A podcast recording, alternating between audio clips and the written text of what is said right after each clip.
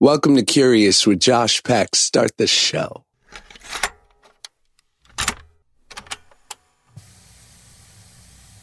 Bang, zoom, a zoom, a zoom, bang, bang, zoom, zoom, a zoom, bang. Welcome back to the Curious Podcast. My name is Josh Peck and I'm your host, and your name is Listener, and that's what you do. You listen. On today's show, uh, we have my friend James Davidson. James is a former FBI agent uh, for 23 years. He served most of his career investigating violent and organized crime in Los Angeles and served in the Ukraine, Israel, and FBI headquarters. Um, he's just a really impressive guy. I actually met him at a fancy dinner that I got to go to, which is, you know, not a normal thing for me. Mostly my fancy dinners consist of me, my wife, and my child eating California pizza kitchen uh, straight from the to go Tupperware that they've provided from the restaurant and also extra bread. You know, California Pizza Kitchen's got a lot going for them. You know, you go there and you know what to expect. It's the same experience and it's a good one every time. But their to go game is on another level. Like, you know, you go to certain restaurants, you get something to go, and they forget like the most important staple. I mean, and listen, California Pizza Kitchen wants nothing to do with the Curious podcast. This is not a paid ad by any means. Should it be? Yeah, you better fucking believe it. California Pizza Kitchen, are you dropping the ball and not advertising on my podcast? Perhaps. But you know what? No bad blood, my friend. No bad blood. I'm still going to your restaurant, even if you didn't give me the copious amount of extra bread that you give me every time, whether I ask or not. And that, that is a good restaurant policy. And then they do this nice dip. I don't know what it is. It's like, it's simple, it's oil, it's vinegar, it's herbs, but it's, I don't know what the proportions are. But when you apply that to a nice piece of crusty, like, you know, baguette, let me tell you, it's a flavor party in your mouth. And it's incredible to me because, listen, I'm no chef, but I know how to mix herbs, oil, and vinegar in my home. And yet I would never get that right. You know what's incredible to me? Salad dressing. You go to a restaurant, I don't know whether they just have suppliers who are doing it better than we are, but I have not found a salad dressing from the supermarket that has ever compared to even the most mediocre restaurant salad dressing. Am I wrong? Is this crazy? I don't think it is. But then again, you know, in Corona, I'm not going to restaurants. And you know what? I got to be honest, I don't miss it for shit.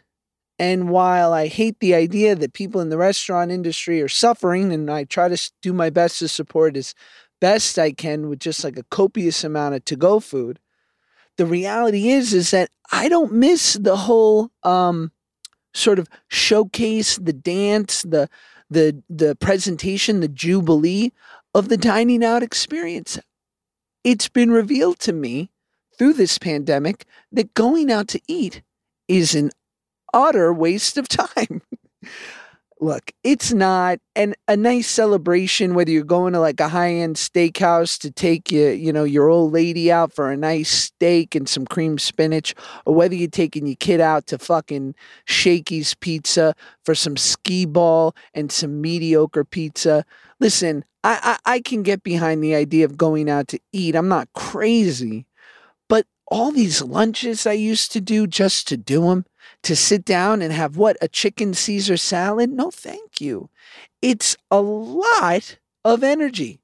You got to park you got to go inside you got to talk to people and and I'm not you know I'm I'm a rather sociable human. I'm not one of these like pent up millennials who wants to sit inside all day and order like postmates and twitch stream game or whatever I don't want to play video games on streaming and order, you know, fast food to my house. Like that's that's not my appeal. Like that's not my bag. But I also I'm not quite sure it's necessary to eat out as much as I used to. I just for what a chicken Caesar salad that's going to take the whole experience is going to take an hour 15 minutes minimum. And then I gotta, you know, I gotta sit there. I gotta look at these other humans, these disgusting animals stuffing their faces. This is not a great treat. The reality is, is for me, someone who's had, you know, their own issues with eating, and I don't think that's new information for anyone. I was 300 pounds on television and I can't take it back. It's too late. My big fat body is part of the pop culture lexicon, and there's nothing I'm ever going to do about it. But I just try to make food fuel. I don't think every single meal needs to be its own mini sweet 16. You know, like the food experience is overrated. Get the nourishment down your throat and move on.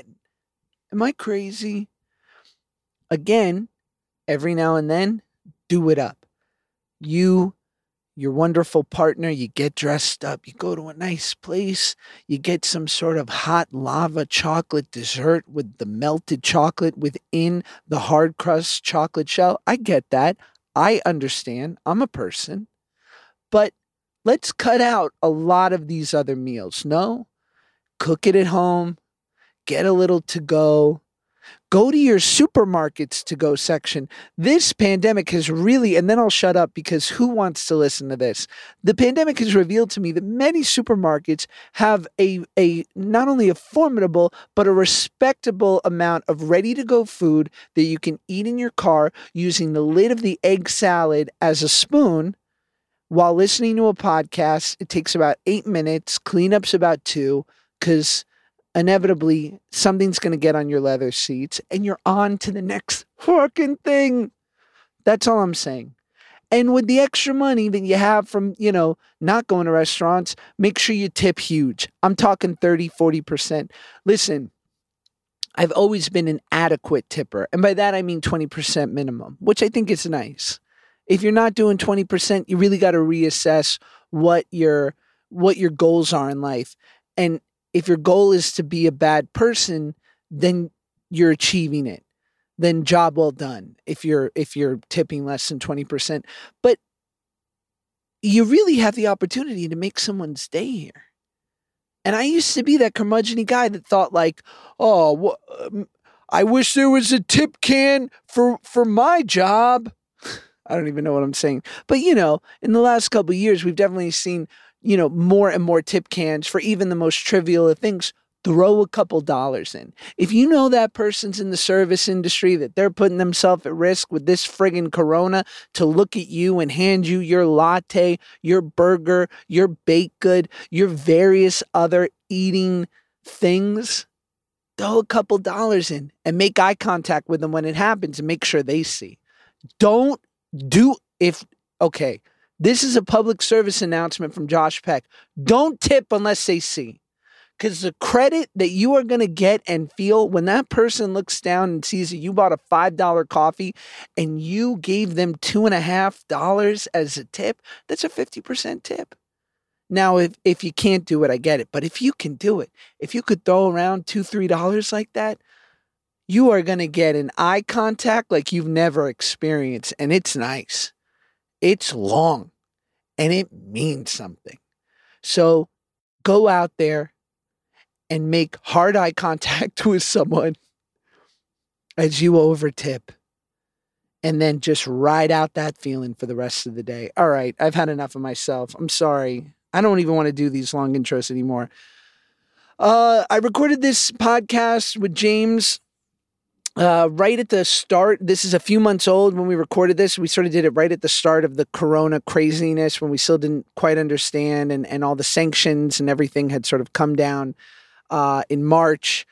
So this was early March, but I I just am so glad that I got to to chat with him and uh, and I've been holding this one for a little bit, but I really think that you will enjoy this. Uh, be sure to check out James's uh, nonprofit protect the FBI. Uh, I believe it's protectthefbi.org. He talks more about it in the pod, but this is a great one. So enjoy James Davidson.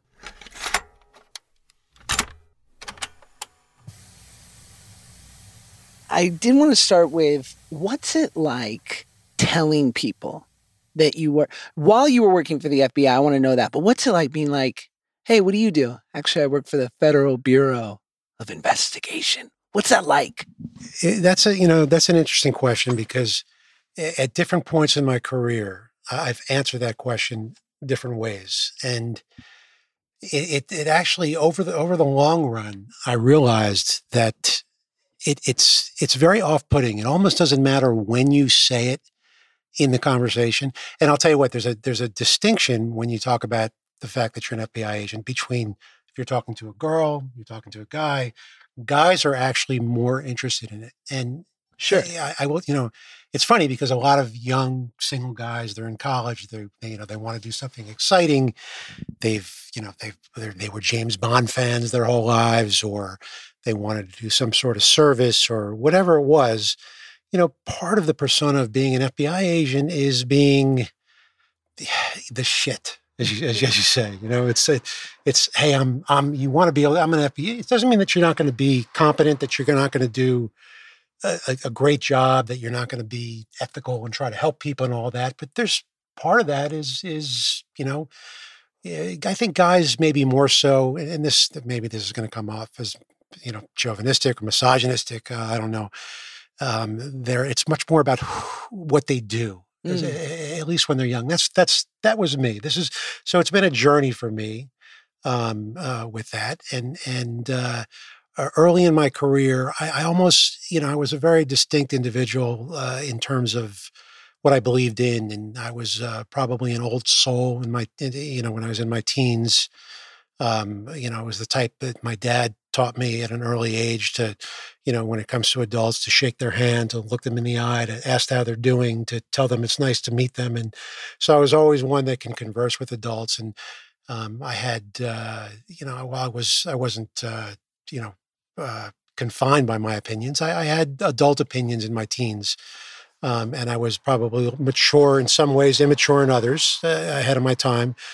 And so when I got in the FBI, uh, I, in some ways, I almost forgot who I was for mm. the first year. It, it defined me, and it took me a while to to kind of realize, hey, I'm a distinct individual, separate and apart from every other FBI agent, you know, that I work with, and you know, I've got to be me, and I've got to take who I am into the job. So from that point on, it it it I, I kind of unburdened myself and and I made sure that you know er, when I first met somebody, I I you know I didn't jump into what I do or, or lead or, or, with. I didn't lead with. Yeah, it's um you know it's interesting to your point about the the fascination and and Eh, the I, I would almost say borderline obsession that men especially have with someone in the FBI or someone of that that ilk because there's an air of mystery. There's an inherent air of mystery about it because if you think about the gradation of law enforcement, we all deal with cops, right? They're in our lives all the time, usually, uh, you know, not for the best of reasons. They're pulling us over for something.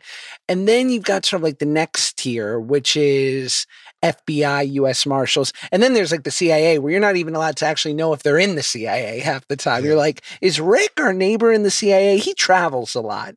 But it's like, the FBI is not in your life. Do, do, you, know, do you know how many mistaken uh, uh, identifications of CIA officers or CIA, you know, uh, uh, case agents or whatever? It, it, everybody has an uncle that's in the CIA because everybody has an uncle that's traveled extensively and they don't quite know where or why or but they're not. They're, they're, are you saying they're not in the CIA? I, most often Rick they're not. Isn't they're in not. The, I can't believe that. Uncle Rick is not a is is more likely trying to sell, you know, hair care products in South America than than right.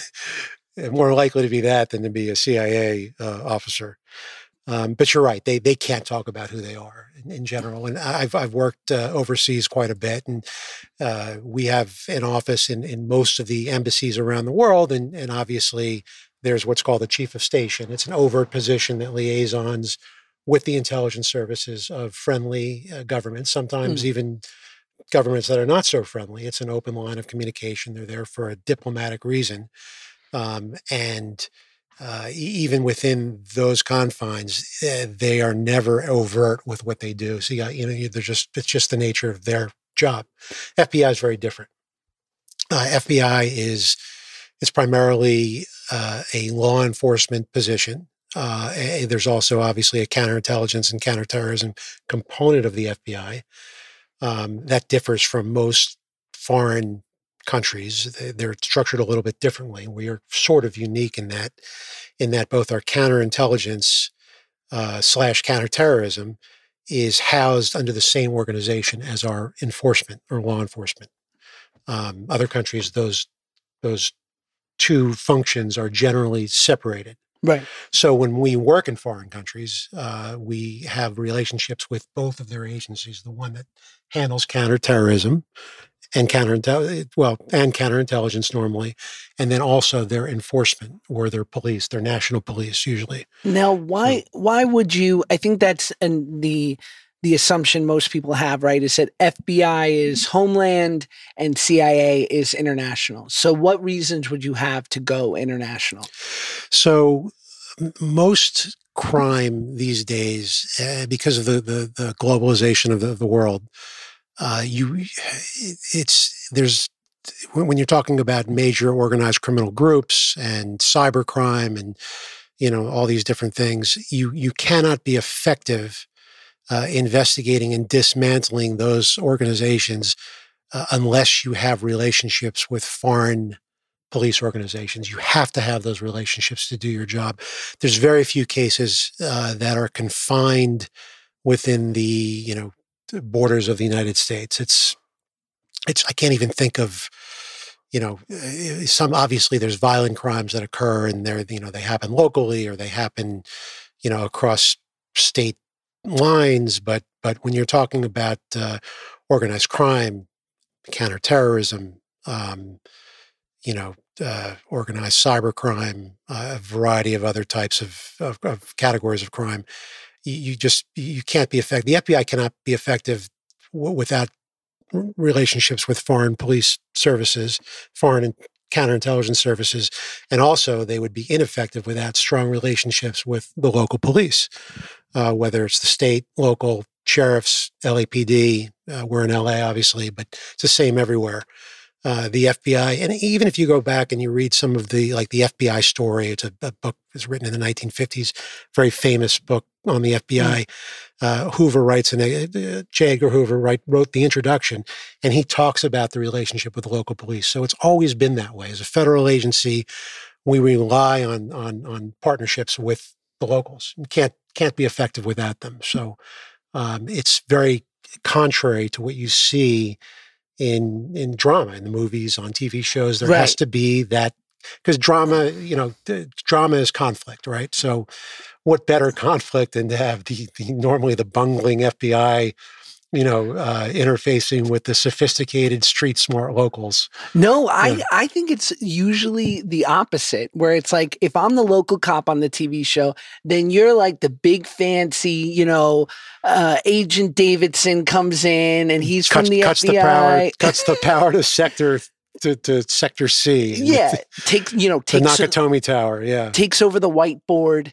You're like, listen, good work, your little work you've done, but I, the big boys are here now, so you can you can step back. And I'd be like, fucking Agent Davidson over here, he's just trying to take over my case. but but it's interesting, like. I, I'm fascinated to know why. It's funny. I'm I'm actually I'm playing a U.S. Marshal in a new TV. They're making the um, Disney Plus is doing Turner and Hooch, the Uh-huh. TV show. oh really You're looking at the new Turner. turner really yeah. oh okay So I've been doing my research and talking to a lot of U.S. Marshals who are fabulous. Well, the marshals, I've worked with the marshals over the years, so they have a fugitive program. So they they they have a relationship with other federal agencies like the DEA, you know, ATF, and if they have fugitives, the marshals are usually the ones that get the paper. Mm. They'll go after that. fu- The FBI actually normally goes and pursues their own fugitives. Uh, since 9/11, the FBI's work. Uh, so, like, let's say LAPD has a fugitive. Now, they can either go to the marshals, and that fugitive, let's say they know the fugitive. Here, I'll talk about a case that I had. So, uh, I had a case where there was a murder. Uh, uh, it was a it was a little bit of a kind of a tit for tat. There was a uh, Armenian kid in a in a in a car, and he, he could have been anybody. He could have been a white kid. I don't. know. It just happens to be Armenia because this this this case ended in Armenia. So Mm. anyway, so um, he got into kind of a tit for tat, one of those arguments where they're swinging back and forth on the 101, and right by Barham, Um, the, the, this this guy was a documentary filmmaker. At this point, I forget his name. Uh, he pulled off the the on on the off ramp. You know, pulled over. I forget the name of the road. Uh, I guess it was on Barham. Anyway, he gets out and he walk, starts to walk over to this you know Armenian kid's car. He's driving like a Tahoe or something like that, and he just pulls out and you know may or may not have intended just to kind of nick him anyway slams him kills him The document, the, the kills the, docu- the armenian kid kills this documentary filmmaker right.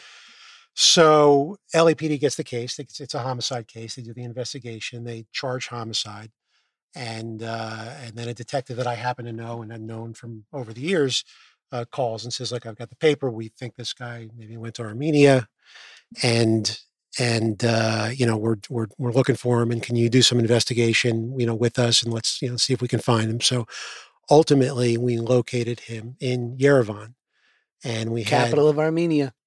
the capital of Armenia yeah I know it well. yeah Yeah. I've been there well I've been oh, well, I've been there I went, went there to get I've got a funny story about the about the, anyway so I went there for three or four days with with you know this LAPD homicide detective and and the Armenian police we actually worked in that in that case the nearest FBI office was in uh, Georgia, the country of Georgia. I'm Mm. trying to think uh, Tbilisi, it's the capital, and so they had a relationship, and, and they we we worked in Armenia through the State Department, through the Department of Dip, uh, Diplomatic Security. uh, yes. um, so Justin Otto is the, is the I actually still remember his name. He was the guy, the State Department guy's name, um, uh, the guy that helped us, and uh, he arranged for this guy to be arrested. And we flew over and we we- we got him. So Uh, Sorry, I just want to ask really quick. When you talk about working with state departments, and I don't mean it in a nefarious way, but it, when you say working with them, does it mean you have to grease them? Like, do you have to do a favor for the State Department of Armenia so that they say, "Yeah, take them, you so can have them"? actually, this was the State Department, the, our State Department. So this was Oh. this was the U.S. Embassy in Yerevan. Right. Um, but the answer to that question is no. We've got formal relationships, and and uh, uh, y- th- th- these are you know it, it- the the, prof- the professional nature of most um, you know uh, Eastern law enforcement agencies. They're it's it's it's not terrible. It's not uh, you know we develop individual relationships. Uh, a lot of times we offer them training. They come. We have an academy. In uh, uh, there's an international law enforcement academy, uh, which is I think kind of run by the FBI, and that's in uh, I'm trying, trying to think. It's in Hungary. It's in um, Budapest. Budapest. Yeah. Yeah. Um, and then they come. A lot of their officers they, they want they they'll come to the national the FBI National Academy in Quantico, Virginia. So uh, the answer is uh, almost never. Uh, there were instances early in my career when, when I worked on the border of Mexico, in which we uh, did treat our counterparts as sources that we would often or occasionally pay, sure. especially when it came to fugitives. And that's as far as I'll go with that. but uh, it, it's in, this case. So we went over to Yerevan. We spent a couple days. You know, we we we we actually had some difficulty getting back. We had to we had to guarantee there was there were no direct flights back, so we had to guarantee the European Union does not have a death penalty, so we had to guarantee LAPD had to guarantee them, or the DA actually had to send a letter that we actually hand carried that they were not going to charge the death penalty in this case. Otherwise, they would not have let us actually fly back through Europe. And that was uh, the most direct route. So there's a lot of diplomatic considerations when you go and get a fugitive overseas. And, and this Wow. this kind of started as so the marshals could have easily been the agency that LAPD originally called. That's how we kind of started talking about this. But in this case, they called us. So, you know, it, just depends. They they've got a robust, you know, uh, fugitive task force. Uh, since 9/11, ours has kind of been mitigated a little bit because the FBI has devoted resources to other places. Mm. Um, and then, you know, I've been out now for for four years, so things in the last four years have changed in ways that I'm even unfamiliar. So, you know, everything I'm telling you now is likely still true, but it could be how we operate could be somewhat different. Now, see this guy is a, you know, anyone who kills someone's a monster, but he's a serial killer. He's committed a terrorist act in our country, something that was like, when we get him back here, he's getting the death penalty. Do you fly them through Asia?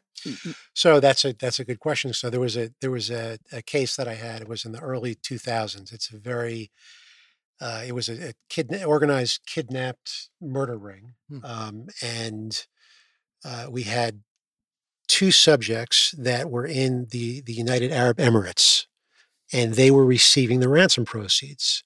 And we identified them, and we worked through the Emirati government and also through the bank that was actually receiving the proceeds, where the accounts were. They had a head of security in Abu Dhabi, and we didn't really know what exactly their involvement was.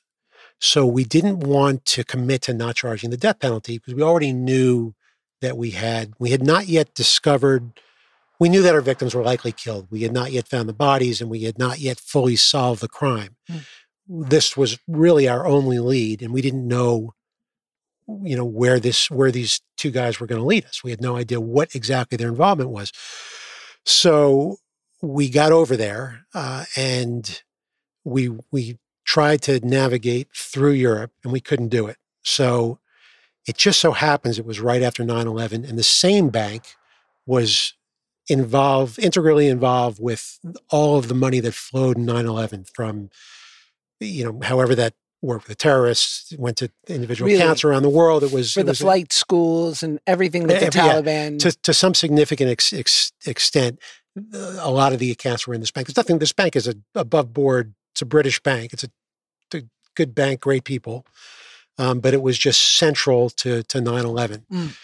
And so the director of the FBI, it was Mueller. He'd just been named director. He was over there to thank the Emirati government for their help in helping to trace all the proceeds and get all the records. So this is now January or February of 2002. So we're now about four or five months out from 9 11. So a significant amount of work had been done. And this kidnapping case, which began like on a Friday night, of course, after 5 p.m., everybody had gone home, uh, as most of these types of cases usually, you know, uh, happen, you know, the worst possible time.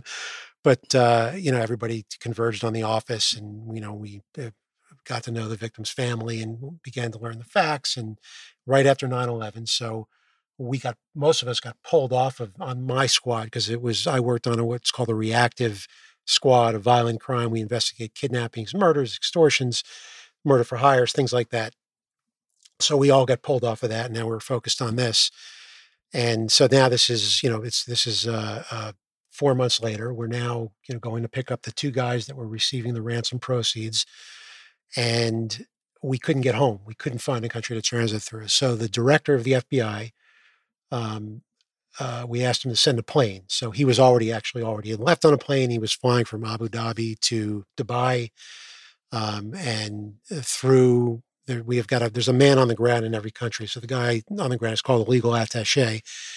We spoke with him. He spoke with the director, and, he, and so he calls us when they when they land. It's just an hour, about an hour flight from, you know, from Abu Dhabi over to, to Dubai. He calls and he says, "Look, they, they've made arrangements for you to get the." First of all, you got to find another way. So you're not going to go through Europe because there's you're not going to get a waiver on the death penalty, and we really didn't want one because we really didn't know exactly what their involvement was. And it, we we talked about the possibility of of getting that, but we realized we just we didn't want it. So uh, they sent the attorney general's plane. So they flew a G5 from Washington over to Abu Dhabi to pick us up.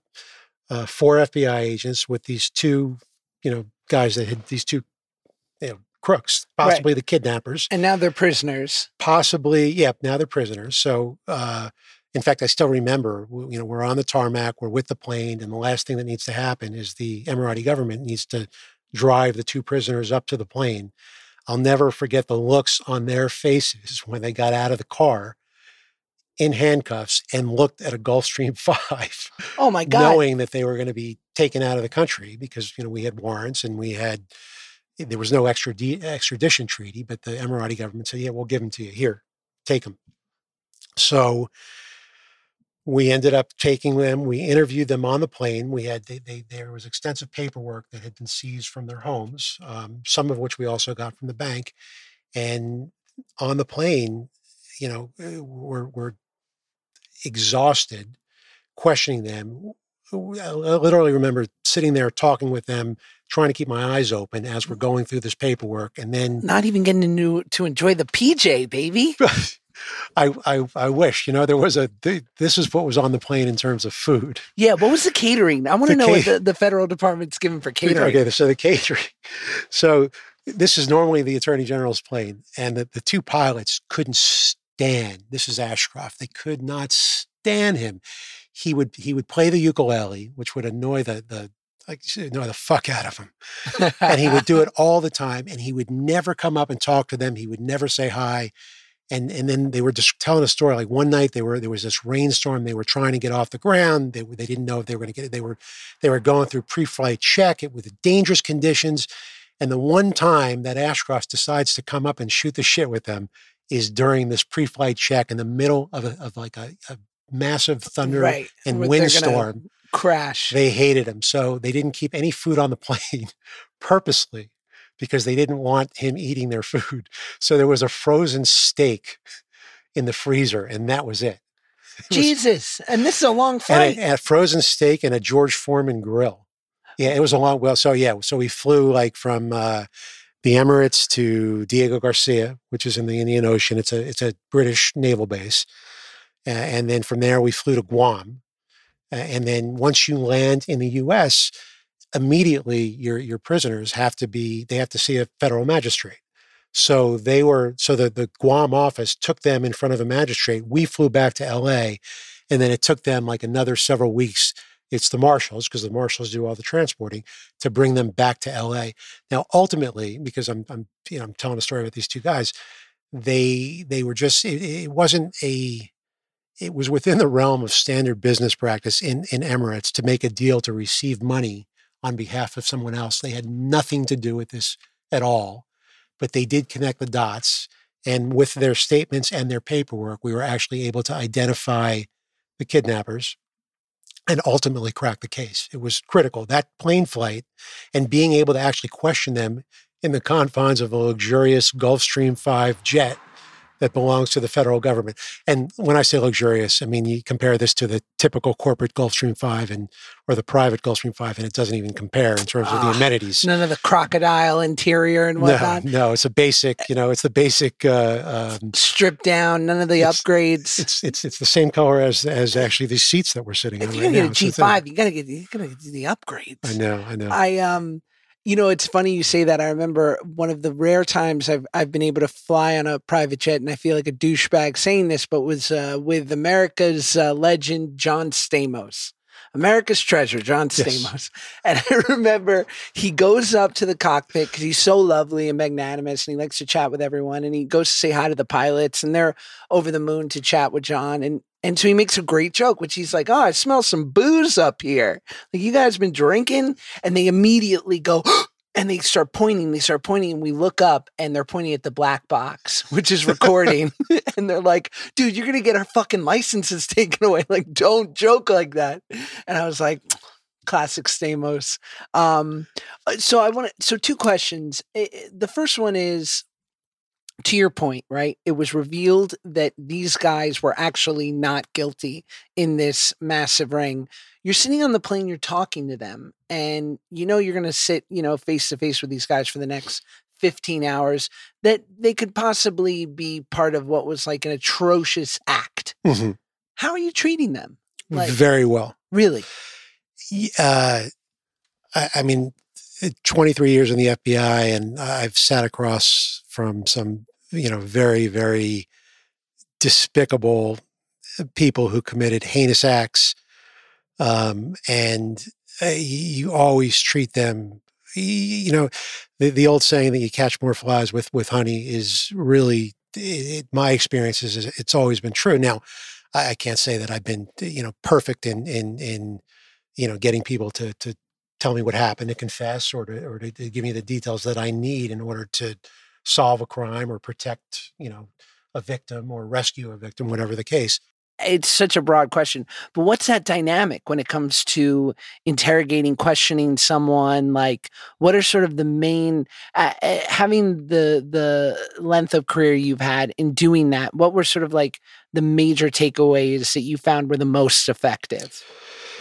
Well, for me, it, body language was not a, a, something that I was, you know, it wasn't a big factor for me in determining whether somebody was guilty or not. The, the, the better way, the more productive or thorough way was really asking the same questions over and over again, going through the mm. same, you know, not not to the point where they got so annoyed that they just finally said, "Okay, okay, I'll."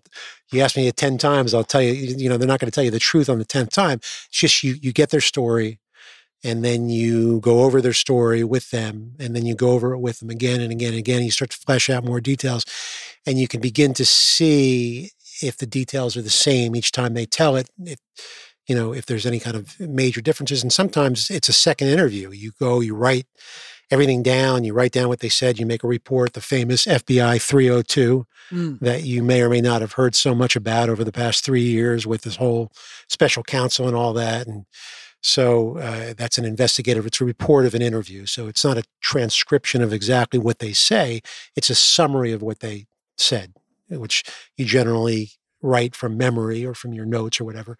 So you you'll get that down on paper. You'll go over the whole thing. This is if you're going to have another chance to interview them. You'll go over it with them again and again and again. If you if you've identified now, you're going to have interv- you'll you will have interviewed other people. You'll know you'll have a pretty good pretty good sense of whether they're telling the truth or not, and then you'll begin to you know kind of unravel and focus on the inconsistencies.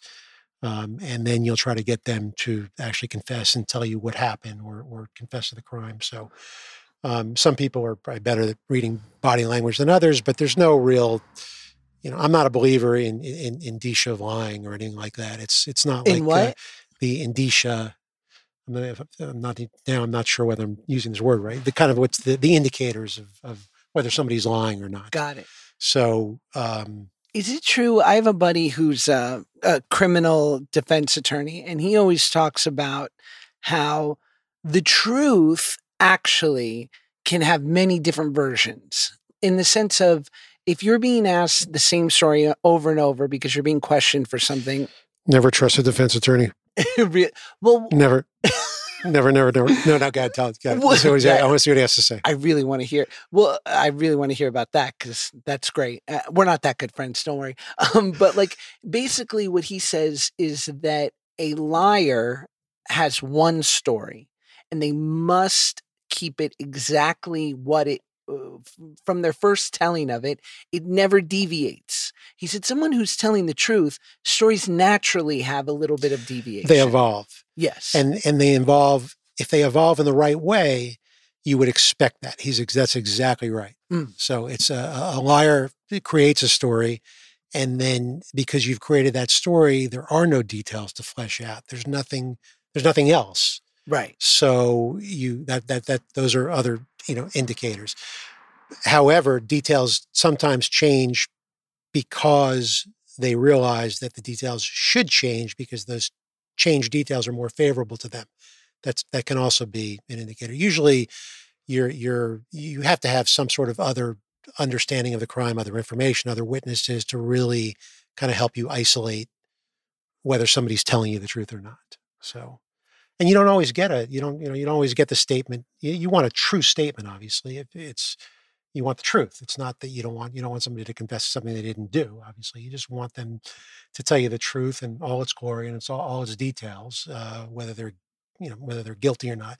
You want to know what they what they know. So um in in it's it's you know you just you want to be I, I guess uh specific and and you know, careful. This might be a silly question, but I'm interested to know like how attached are you to the outcomes inevitably of these cases in the respect of you could do everything to the best of your ability and yet you're still sort of subject to the judicial process knowing that somebody could get off on a technicality. Well, eh, you know, so that kind of reminds me of the, the first case that I, I lost the first case I ever had. So um, I for whatever reason, I uh, didn't do an analysis of uh, uh, finances that that really needed to be done to show that this person was actually embezzling. It was a bank teller; she was embezzling from the bank. Uh, and and so I, you know, in the end, I had nobody to blame but myself. But you do get attached because you know I, I knew, we knew that you know she was guilty and, and should have been, you know, it, it should, should have been convicted of the crime. And jury jury acquitted her. Uh, and and you know that that's the only case that I ever lost. Now the FBI agents they don't sound like they go to court all the time. You know you have uh, maybe seven or eight court cases over the course of my career that were actually mine that went to trial. A lot of them plead guilty.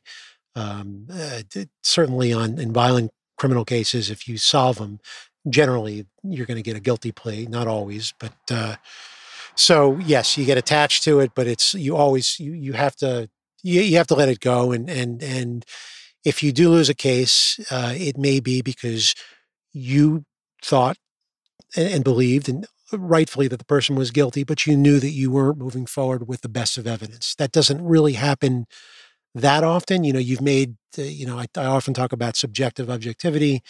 Um, you made some determination along the way, which makes you subjective, but you, you're objective. So you, you case goes forward, the prosecutor decides, hey, this is worth, let's put this in front of a jury.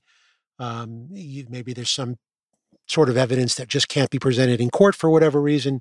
You know the person's guilty. You believe strongly believe the person's guilty, and you want a jury to decide. But the evidence is just not quite enough, or can't be presented to a jury in the right way. But you you do what you're supposed to do. It's your obligation to to bring the case to, to move it forward. Um, you have to make the decision in your mind based on the evidence, and uh, you know that that a person has actually committed a crime. So you don't say, "Well, I'm not really sure whether a person's committed a crime or not. Let's just let a jury decide."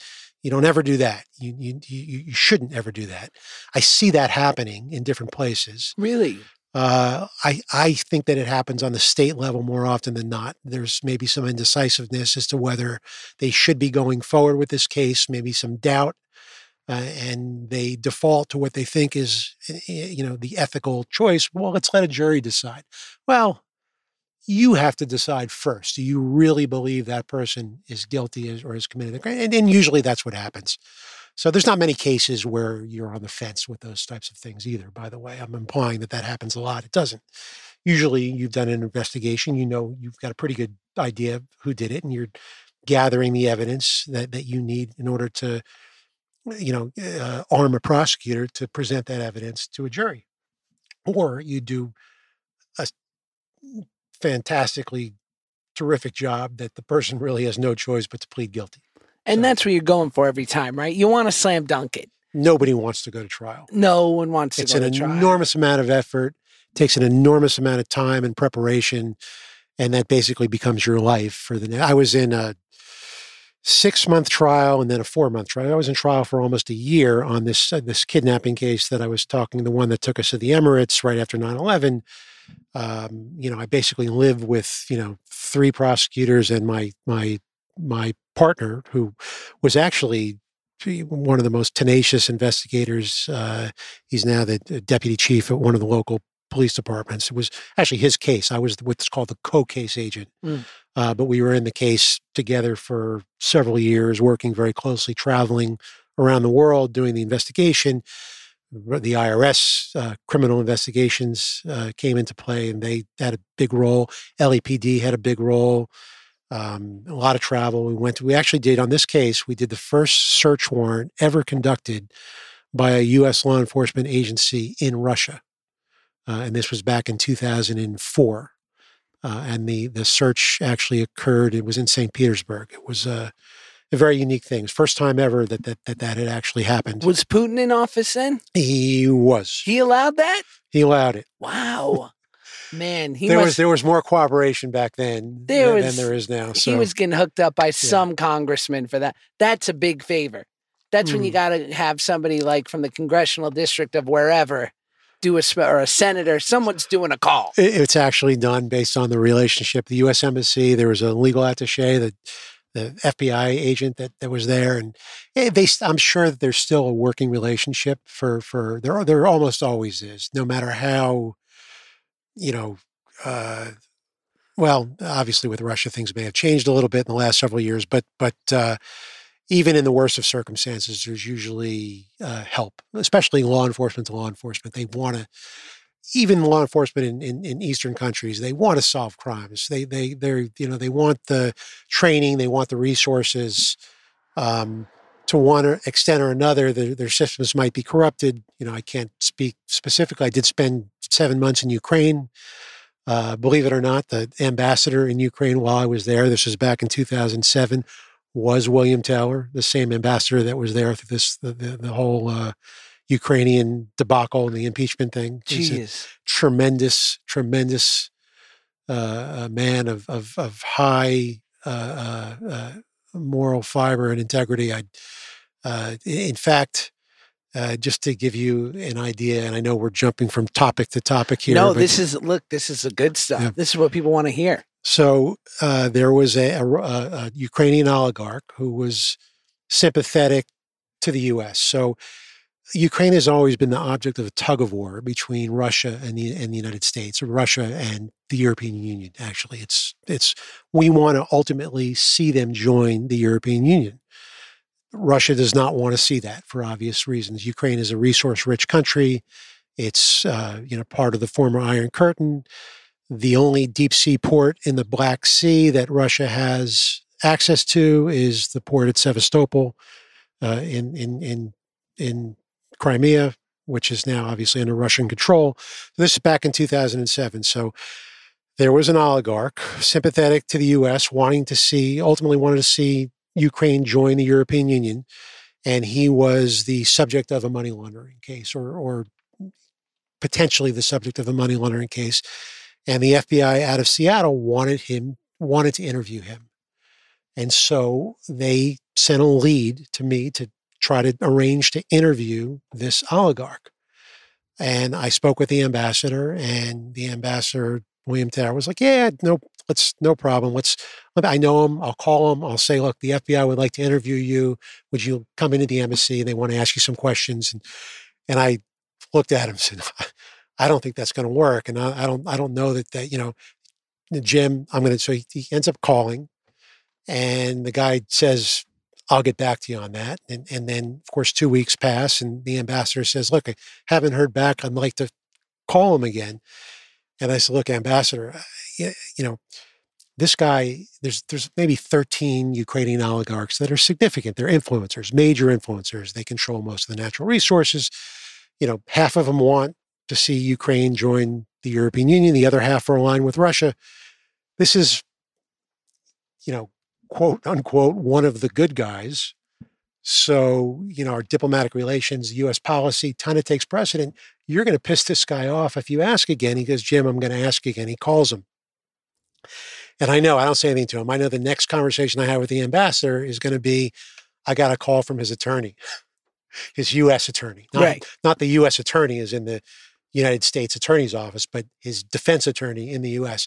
And that was the next phone call. So we never did get to interview him. So I mean, there was a, there was a choice. It's, I've actually written about this before, and I wrote some op-ed pieces in the Hill and kind of touched on this. But there was there was a choice: enforce U.S. law or subvert U.S. law to U.S. diplomatic uh, relations and policy goals. And that was ultimately the right choice. We, of course, didn't push it beyond that. Um, and I totally forget how we ended up on this topic. Who cares? Who I'm cares? glad All we're right. here. So much in that respect of of what you were just saying, having like a very intimate relationship with the ambassador and whatnot. What have what have your thoughts been watching everything that's gone on over the last year and a half with Trump and Ukraine and well, eh, I, I, will probably touch on the fact that I, I, run a nonpartisan organization called Protect the FBI. And, and so we're going to talk about that a little bit. So I try very hard to stay out of the political fray and I write from the perspective of uh, the organization's goals and purpose. It, it's um, objective, which is to safeguard the FBI from partisan politics but that was kind of the tipping point for me. So I don't really have an opinion on whether he should have been impeached or not. The problem that I had is that the facts presented themselves very clearly. I watched all of the hearings, and the facts lead to really only one conclusion, and that is that he tried to obtain a personal benefit, you know, by withholding foreign aid right. or, or, or by intimating that he would withhold foreign aid it's a legitimate question, in my opinion, as to whether he should be impeached. It's a political question. Impeachment is inherently a political process, and it's intended to be. So you can make a decision hey, yes, he did it. And Andrew McCarthy, who writes for National Review, is former U.S. attorney. This is his opinion. Um, it's obvious the facts present only one conclusion. Does this rise to the level of an impeachment? And that's a political decision. And the Republican Party could decide we're not going to impeach him over this. And you could make a legitimate argument. The difficulty that I had was seeing uh, so many people actually believe or buy the media line that he didn't do it. I've heard the, the whole gamut of excuses. Well, this is just, you know, opposition research and it's perfectly okay. That was one Fox News commentator. Uh, you know, this was legitimate. The questions about Biden are legitimate. Well, the questions about Biden may or may not be legitimate, but it doesn't it doesn't uh, uh, legitimize the the the quid pro quo, which actually did exist. And actually, there's a, a legal term, and I forget the term, but in any kind of, uh, of, of, crime where you attempt where, where there's a quid pro quo, the other party doesn't actually have to know that they're being bribed. Mm. It's not. It's not. The crime stops with the intention and and taking the first step toward trying to uh, obtain, you know, a benefit, a personal benefit in exchange for something of value, right? Which right. Is, so trying to get the prostitute to get in your car is the crime, not whether or not they get in. Exactly. Right? Exactly. Exactly. So. And you know, it's interesting because I too, uh, uh, to your point, I think you sum it up very well, which is it's a political process, the process of impeachment, and you know, we're splitting hairs when we're trying to decipher you know between that and just whether or not he was was guilty of this thing and and I'm interested to ask you this because I would get into these vicious debates with a buddy of mine who has very different politics to mine. And this is a savvy guy who works in a business that has a lot of their own version of quid pro quo, a lot of greasing and and you know mm-hmm. money in the hand and whatnot. And I said, "Have you ever said if you give me this, I'll give you that. I was like, no criminal in the history of the world has ever not coded their speech. And yet when it comes to this, even the most savvy people, if they if they don't want to believe it, are like, well, I I couldn't find that in the transcript. So that's exactly right.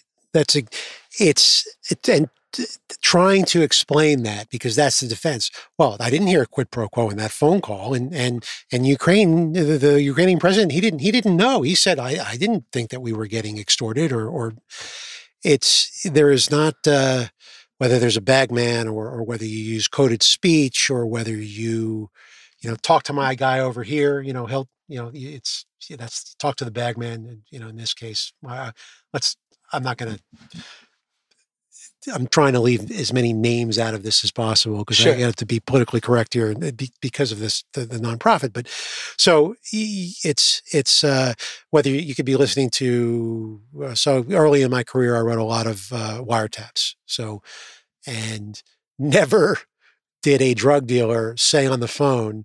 Yes, uh, Mr. Smith, I'm going to deliver five keys of cocaine to you this evening at 6 p.m you know, please just wait by your front door and I'm going to pull up in a Cadillac Escalade.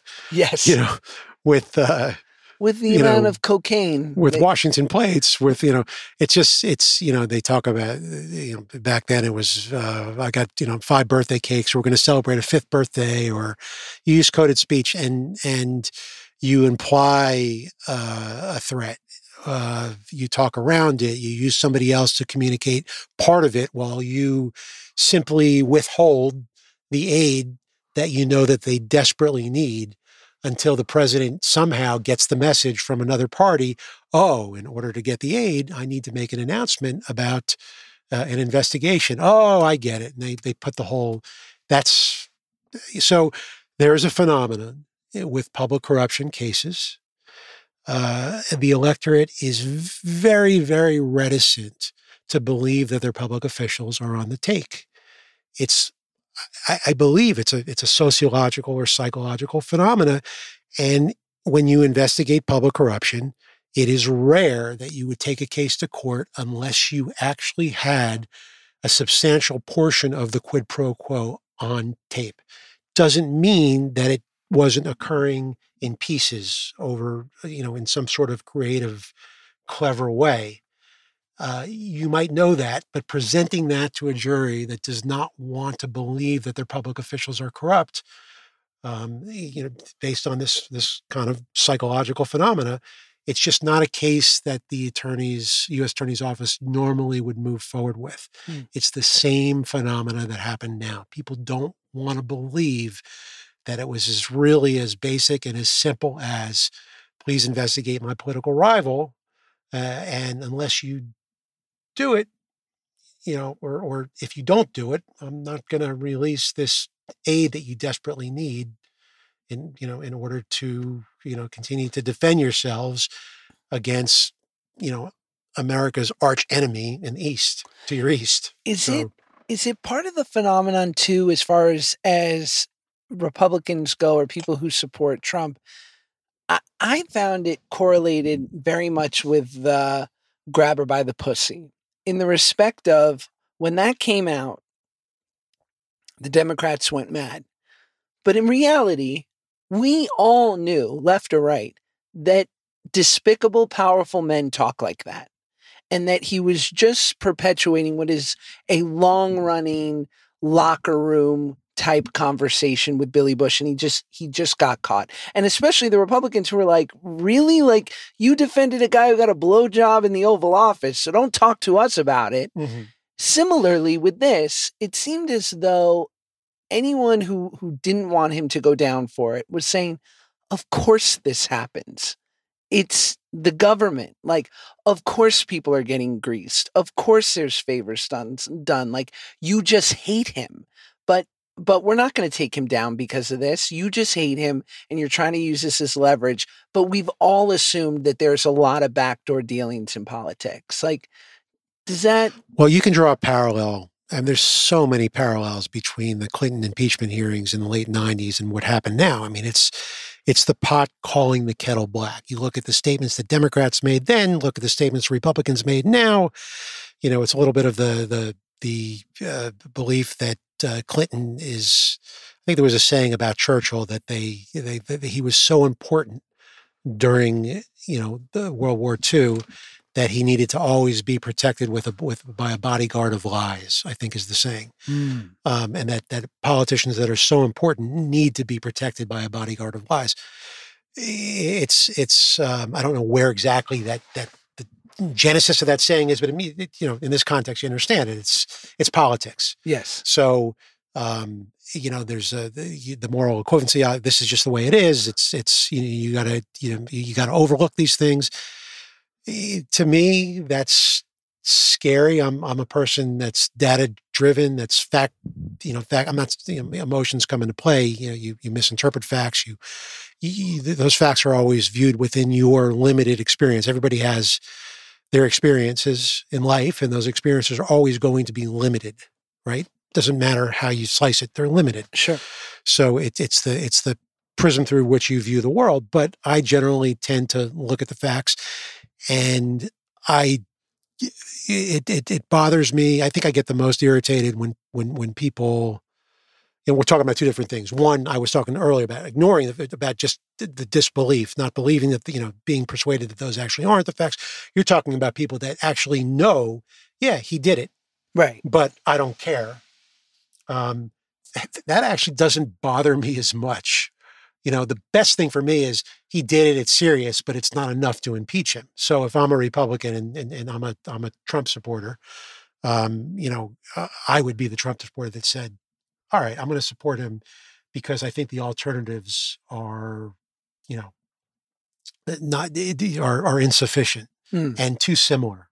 Clinton's too similar to all these politicians, and you know, Trump's a renegade. And, and yes, I expected this from Trump at some point.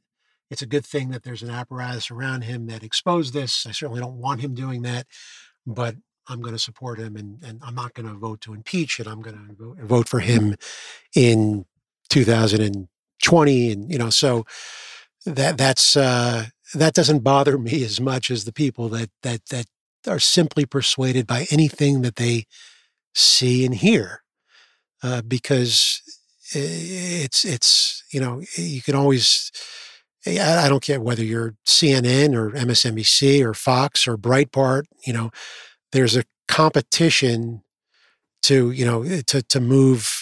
Uh, and I, I blogged about this a little bit. So you know, with the media, we're not red or blue to them. We're all green. You know, and, and the green is in naive, where green is in greenback. You know, the good old U.S. dollars. And and if somebody outflanks Fox, if Breitbart comes and outflanks Fox or Newsmax comes and outflanks Fox, Fox has a choice. You know, move to the right or get slaughtered. CNN and MSNBC, they've got the same choices. You know, if MSC, MSNBC moves farther left and starts to co-op, you know, more of the the liberal and the moderate audience, CNN wouldn't have. They'd have the same choice. You know, move farther left or, or get slaughtered. So, you know, with with with American media controlled by you know big money, you know major corporations conglomerates you know that's it, it's a danger it's a danger you know no matter which part of the media you watch and you know so i counter that and i try to tell as many you know i am opinionated on this and, and my family would say that i'm opinionated on a, on a lot of things but you know i try to get people to watch everything.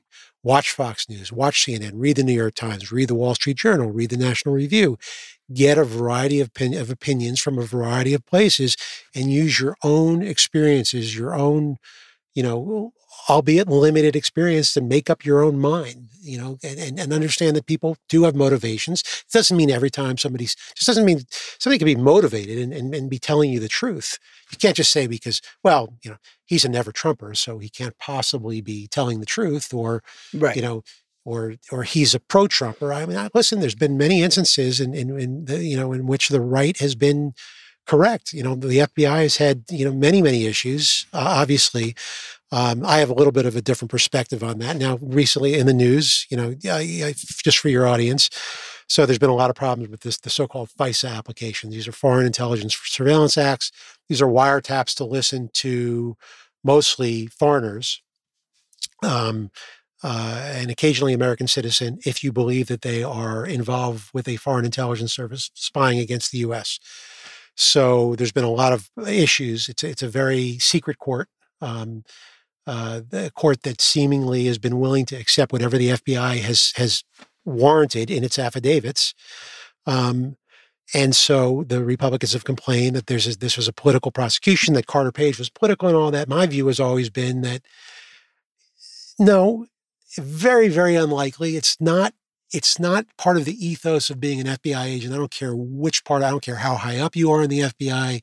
The ethos is that no man is above the law. And it's that ethos that actually, in some ways, has been its undoing because there are cases, the Ukraine case that we just talked about, where sometimes politics takes a front seat in front of the the concept of enforcing the law. Sometimes it's the it's the greater moral choice. Don't don't interview, don't press a, a foreign oligarch because he's instrumental to U.S. policy in Ukraine. And that's more important than a money laundering case out of Seattle, which, by the way, there would be no chance that they were going to ever, you know, really, you know, th- th- charge him with anything. Uh, it, this, it's just it all, all. The only thing that it would do would create antipathy toward the U.S from this oligarch who was a friend to, to U.S. interests. More important to get Ukraine to join the European Union, to get all of the institutions in place, to, to get the proper training, the proper, you know, to instill the proper um, governance in Ukraine. And, and then, you know, once they're stable economically, politically, legally, you know, and, and then you get them to join, pull them away from the East. Is that similar? Is that ethos uh, sort of align with the idea of why 10 days before the election, James Comey opens up a case against uh, uh, Hillary Clinton? Yeah, that was uh, actually my first piece in the Hill was exactly why it was entitled was titled "Why the FBI Appears Politicized and What to Do About It." And in that case, I talk about Ukraine. I talk about the, the, the fact that sometimes you have a a moral a, a choice between two competing moralities, and, and enforcing the law is not always the highest moral choice. In this case, Clinton, uh, uh, Comey went into everyone's living room and essentially said Hillary Clinton cannot be trusted. And so he disproportionately influenced the electorate. He still, in order for the electorate to be wise, you have to, they have to maintain some sort of independence of, of thought. So everybody's trying to co-opt the electorate's thought. Fox News, CNN, everybody's uh, uh, you know, they're all trying to think for you. You should believe this. You should. Do they. It's for obvious reasons. As a voter, you, you, most voters, believe it or not, I know people think that the crowd is pretty stupid overall, but I, I still believe that overall the crowd is is wise, and part of that wisdom comes from keeping independent thinking for yourself. You can be influenced by other people, but ultimately you make a decision based on your prism, your world, your you know, the confines of your experience. So when Comey got on TV and went into everyone's living room and said, you know, Hillary Clinton, what's what's the exact was extremely careless. That was the that was it. That was that that in my opinion could very well or may very well have swung the election. Now there's other things that clearly influence the electorate. Um, you can make an argument, you know, Russia, their their their activities obviously were intended to. So who knows whether any one factor influenced the electorate enough? But you're exactly right. That's that that was a that was really essentially the reason why one of many reasons and, and acts that the FBI uh, uh, uh, did, that Comey did, and and, and something that. Uh, but but the point, the, the important point that, I think people need to understand is that he didn't do it out of malice. He did it because he thought he was doing the right thing. And a lot of these things and the results and the things that happened were, were, were just unforeseeable. Um, and it's easy for me to make the argument after the fact.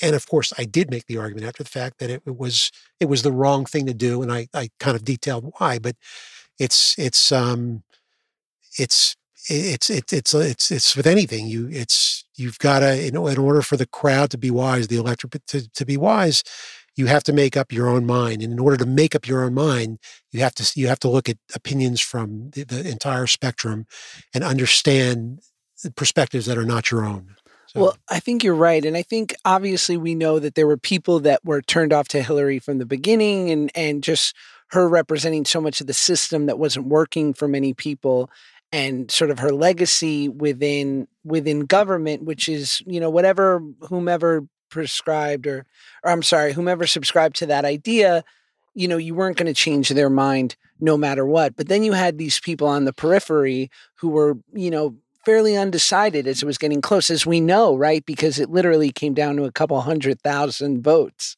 And so you're right. For that, for someone and and again, you know, we you look at someone like Mueller and someone like James Comey, we we hold these people in such rarefied esteemable air. So when they talk, we listen. And I remember like a week and a half before the election when Comey came out with that, I said, It's we're done. It's over because you're gonna look at this guy and go, What does he have to gain? And you know, that was it was curtains. Exactly, which is a the criticisms of him are both fair and unfair. Mm. Um, uh, but but I, I think that that it's it's you know, despite what uh, a segment of the media would have you believe, uh, I, I, fail to see any kind of political motive in, in any of the FBI's actions. Um, and I, I, think that now that they've found problems with multiple FISAs, um, not just the one that involved Carter Page, in some ways it substantiates that. So it's the problems are systemic. They're not specific to one person for political reasons. And and most of my colleagues, uh, you know, out of the FBI, the ones that are involved with me and protect the FBI, you know, we know that there's there's you know systemic problems in the FBI that need to be addressed. There's things that we would like to do. There's some legislation. There's some policy change we would like to see that would allow FBI line employees, agents, analysts to to to more easily be able to speak up when they see something wrong, to be able to make a whistleblower complaint without fear of retribution from a kind of a rogue FBI manager or or and and, and then, then those are things that that those are typical in any large organization. And and and uh, and, and then there's the other the, you know the, the other side of the coin which is yes that that the public tends to believe rightfully so most of the time you know, if Comey gets in front of an audience or the director gets in, they say something, you, you, you should be able to believe that. And most of the time you can, but they are human and they do operate from a certain perspective. And, you know, just the FBI failed to recognize there, there was already guidance in place about making any kind of announcement or decision or public decision or file anything, you know, whether it's a warrant or affidavit that could tend to be perceived as influencing an election or, or the electorate. And so, just based on DOJ already had policy in place. Um, and so, on, honestly, there should have been the shutter should have been drawn months before that election.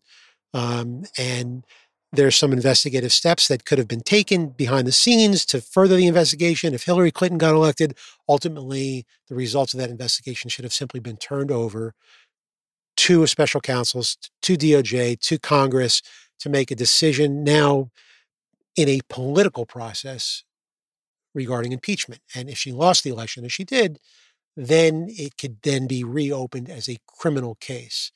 But there was no reason for that case to, to have been concluded just before the election. It was too, you know, and I listen. It's I know a lot of the guys that were in the room, you know, during that process, um, and uh, it's it's you know they couldn't have foreseen uh, that their actions would would end up you know causing you know the three years of acrimony on all sides that they did. They they tried to do what they thought were the right thing. They knew that there would be some heat. They knew that some things would be perceived as political but they thought ultimately that, you know that they were doing the right thing. They were completing a case um, and I believe that the criticism of Clinton was to kind of say, okay, well, yes, but it just doesn't rise to the level, and nobody's ever been prosecuted for this before. And when they really shouldn't have been saying anything, it, it, it just, it's, you know, it just should have been, it, it should have become non-public at some point well before the election. And eh, this this opinion piece that I wrote, and this now two or three years old, is just it's I argued that and and would like to see that going forward. And even during the special counsel investigation, it became very clear that they were going to circumvent the midterm elections and, and not make any announcements during the midterms. And that was actually the right decision. Did you have anything to do with the Snowden case? Nothing. Nothing. No. That was no, the FBI's. Little, yeah. But the the FBI handled that, right? They did. Yeah. And what about what was it like going into work the morning of 9 11? Uh, that actually, was pretty interesting. So, you know, it's six o'clock a.m. here, nine o'clock in New York, and I I actually grew up with with the World Trade Center. I was uh, ten years old, I think, when the they were they were going up. They were being built. My dad. Uh, he spent his career was was representing U.S. manufacturers overseas. He was an exporter, and he was a member of the World Trade Association. So we would go, he would have different meetings there, and he would take me, and you know, and then, you know, the, one of the the remake of King Kong with with uh, um, Jeff Bridges and and I can't. Which one? P- the Peter Jackson one? No, this is way before. Peter Jackson is your generation. Oh, solid. This is the one in the seventies. Dino De Laurentiis, I think. Uh, uh, King Kong. Okay. And, and, and uh, Jessica Lange was in it. Oh, God. Good cast. As a, as a, I was, must have been about 10 or 11 years old. I had a crush on Jessica Lange for the next 10 years. But uh, yeah, I went to see, you know, they, they did the last scene where the King Kong had fallen off the building between the two World Trade Centers. Well, long story short, uh, I got a call from my mom. Hey, uh, you know, just so you know, I'm watching the news and a plane flew into the World Trade Center building. And so my first question was, well, what's, what's the weather? Well, you know, it's perfectly clear was her answer. And I said, well, that's strange. And then while we're on the phone, the second plane flew in, and I knew obviously another plane flies in. It's not an accident. So I I was the first or one of the first up to the FBI office, which is just up the street from my home in Santa Monica.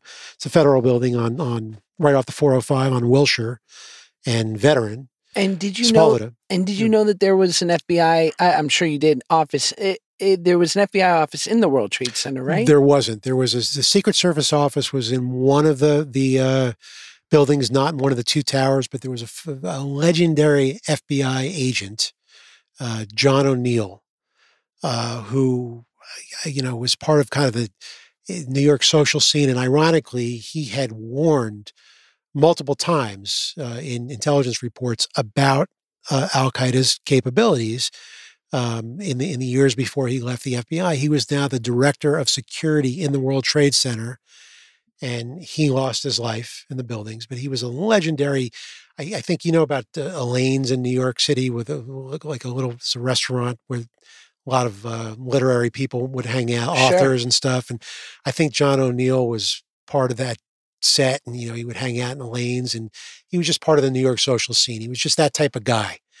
So he was, you know, he was just kind of he was kind of the, a guy that maybe I, I didn't know him personally. Maybe I spoke to him once. He's the type of guy that like Hemingway would would write about Mm. you know so um he was killed and then, and then a guy named lenny hatton who i had dealt with on paper once communicating with he was covering a lead for me in new york i forget what it was but i recognize his name so i know maybe i spoke to him on the phone once um he also died. He went he was bomb tech i think at that point. He went into the trade center. So they were the only two fbi people that that that that died. Mostly it was it was new york first responders.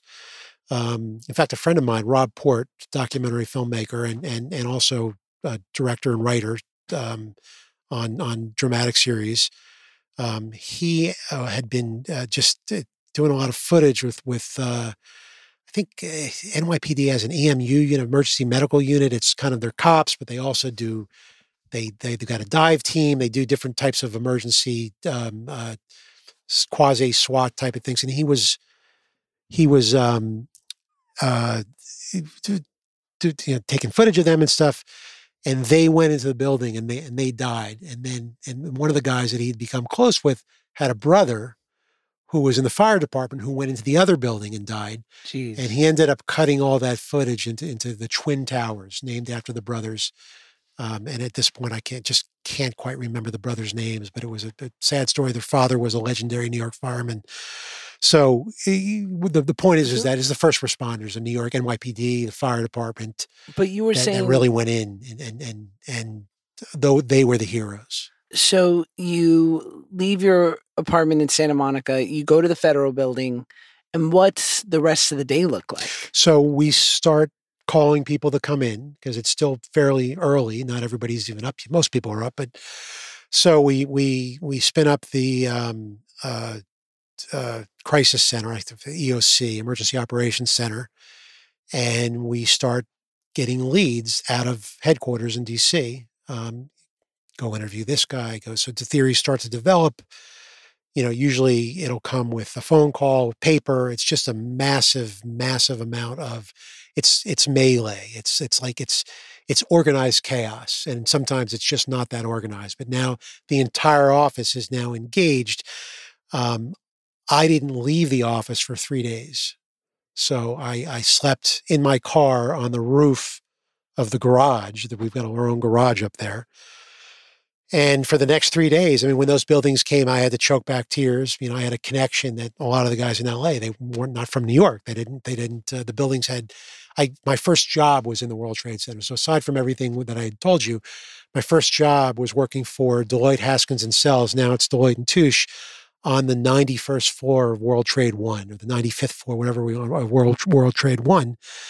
And I'd been to weddings in the, in, in, in, in the, the windows on the world so it was it was it was difficult to to and and and, and you know you got to be listen i'm an fbi agent in a room full of fbi agents i got I'm, I'm choking back tears i don't want anybody to see me cry. So um it, it's it was it was uh difficult and then we started yeah shifts we get relief i remember coming home and and you know everything became so unimportant right? Dry, movies drama you know there was a kind of a quiet time where actors you know everybody kind of yeah obviously the the, the, the aside from the unfortunate loss of life the focus was on you know law enforcement the investigation the rescue effort and all those things. Um, but the first break i had maybe three days later came home cha- finally change of clothes and i watched a movie that was on cable.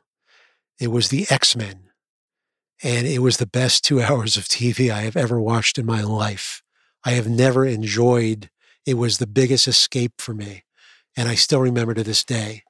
It's still one of the re- ridiculously bad movie in some respects. It was actually pretty good, so I loved it. Right. You know, it's uh, it was it was just it took my mind off of it, and then for the next several weeks, you know, I was part of it, just a team. It wasn't I wasn't a counterterrorism agent, so the case wasn't mine. I wasn't central. I was helping out, doing this, doing that.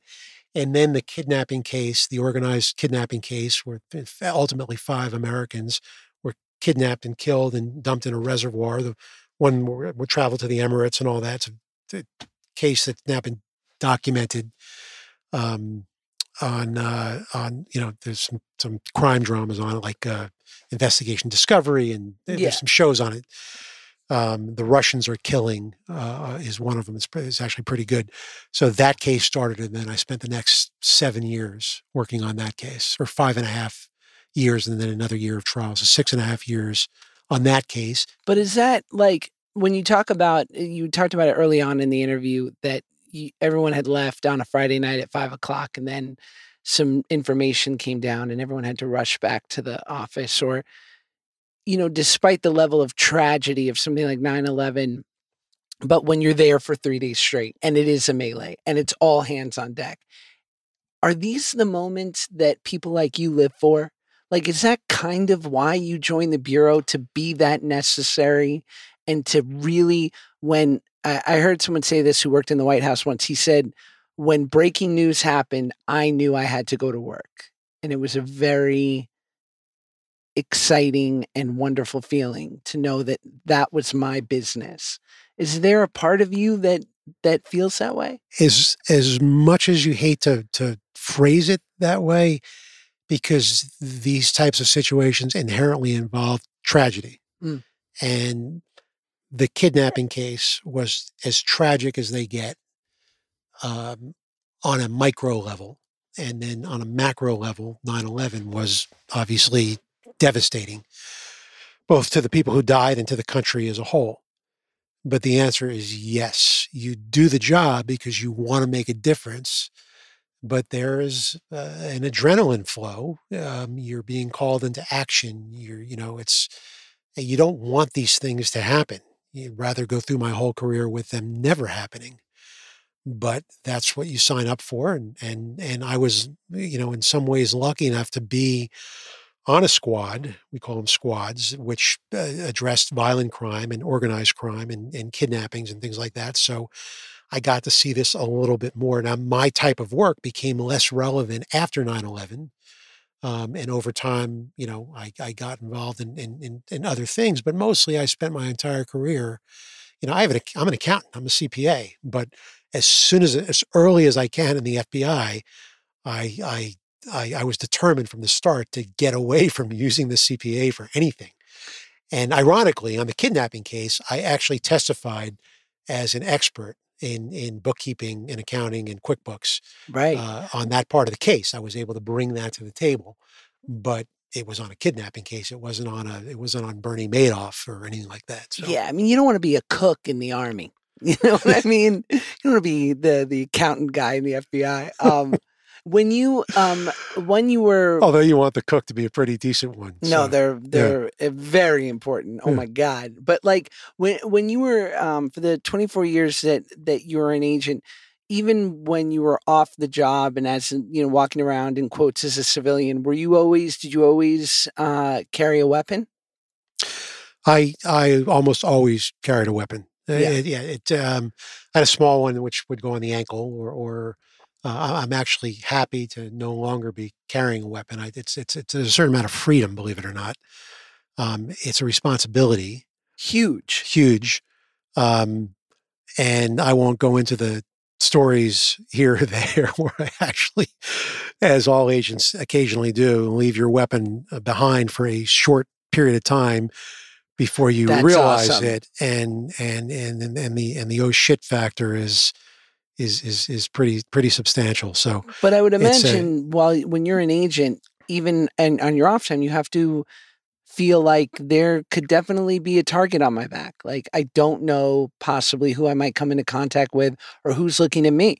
Yeah, years ago, before 9-11 I, I would carry it uh, I, I, happen to be jewish i'd synagogue you know i'd carry it to, to, to temple synagogue shul whatever you want to call it and uh, i remember being with my cousins and my cousins were astonished and mad that i actually would carry my weapon into in, into synagogue. This is before 9-11 and now of course after 9-11 they make sure that they're sitting next to me. Of course you can't go so, to a synagogue without seeing yeah. someone who's strapped. I look at I look at look at the recent incident in the church in texas. I mean it's uh, you know and, and and i don't want to turn this into a political speech about uh, weapons or handguns or, or, or, pistols or anything but but uh, it, it, was a function of the job and and and uh, you want to be ready and listen when you're trained at the academy sometimes you're trained that that uh, listen you may be a witness to a certain situation and the, the right move may simply be to be the best witness you can be, mm. meaning it may be more prudent not to act because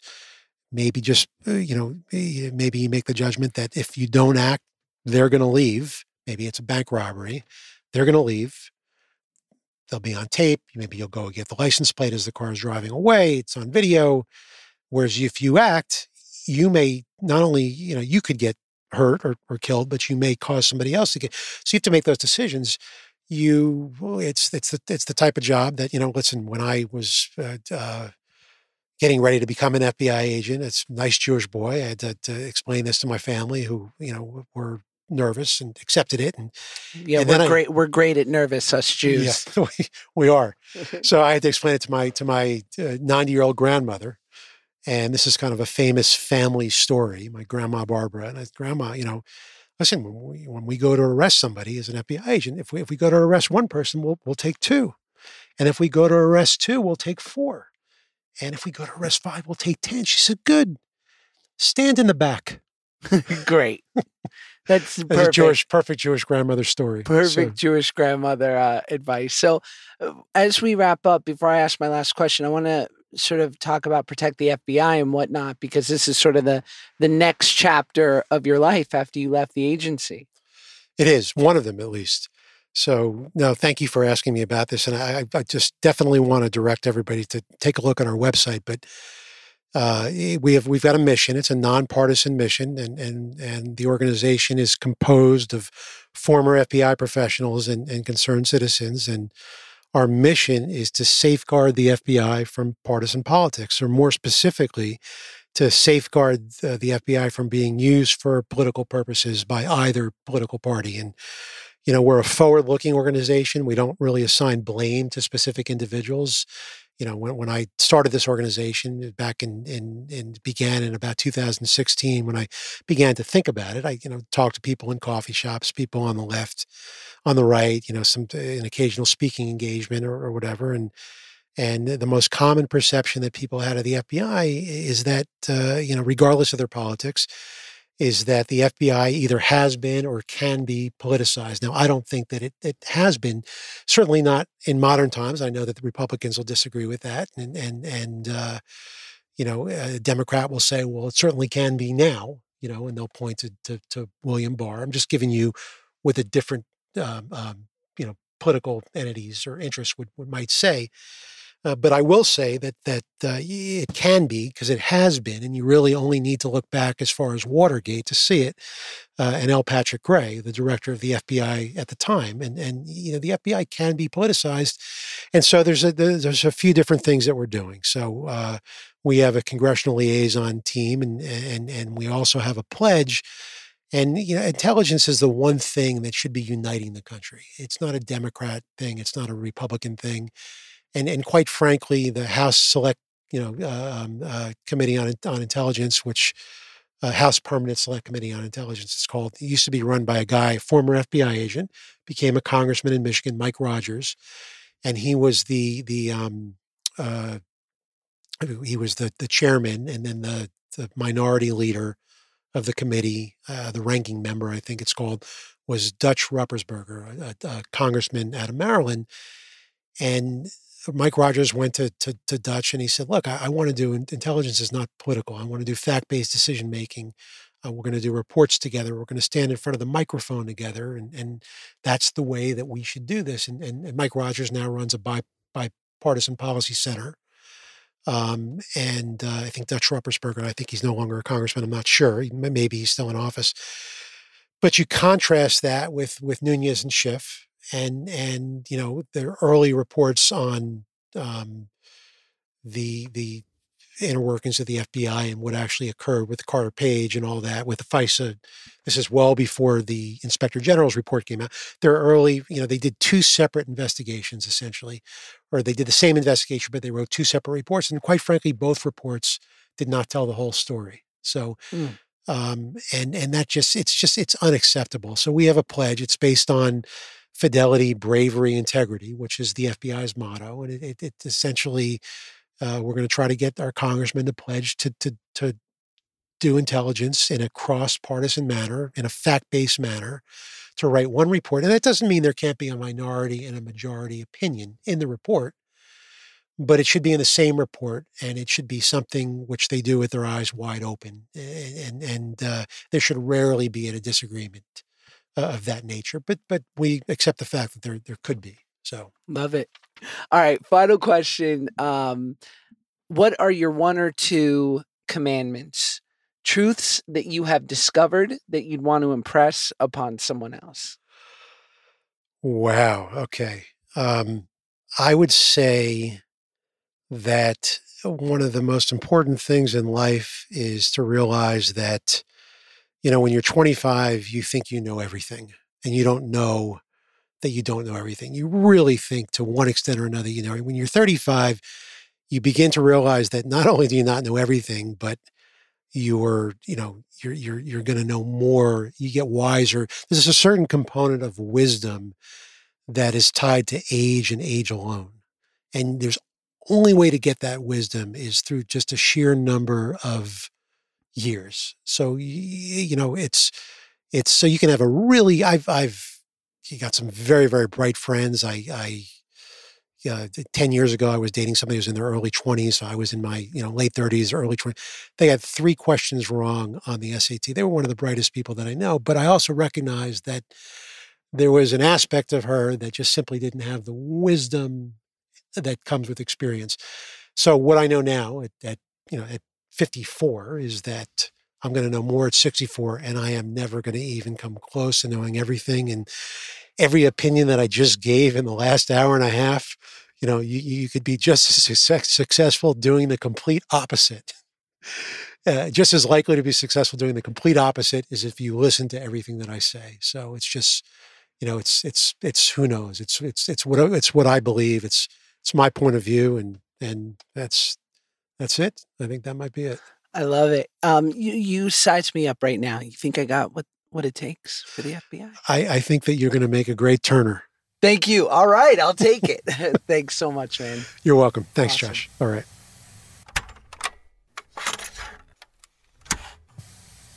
That was it. That was James. Come on. How good was that, right? It's fun. We're learning here. We're experiencing. We're gathering information. We're becoming better people together. Anyway, guys, thanks for listening.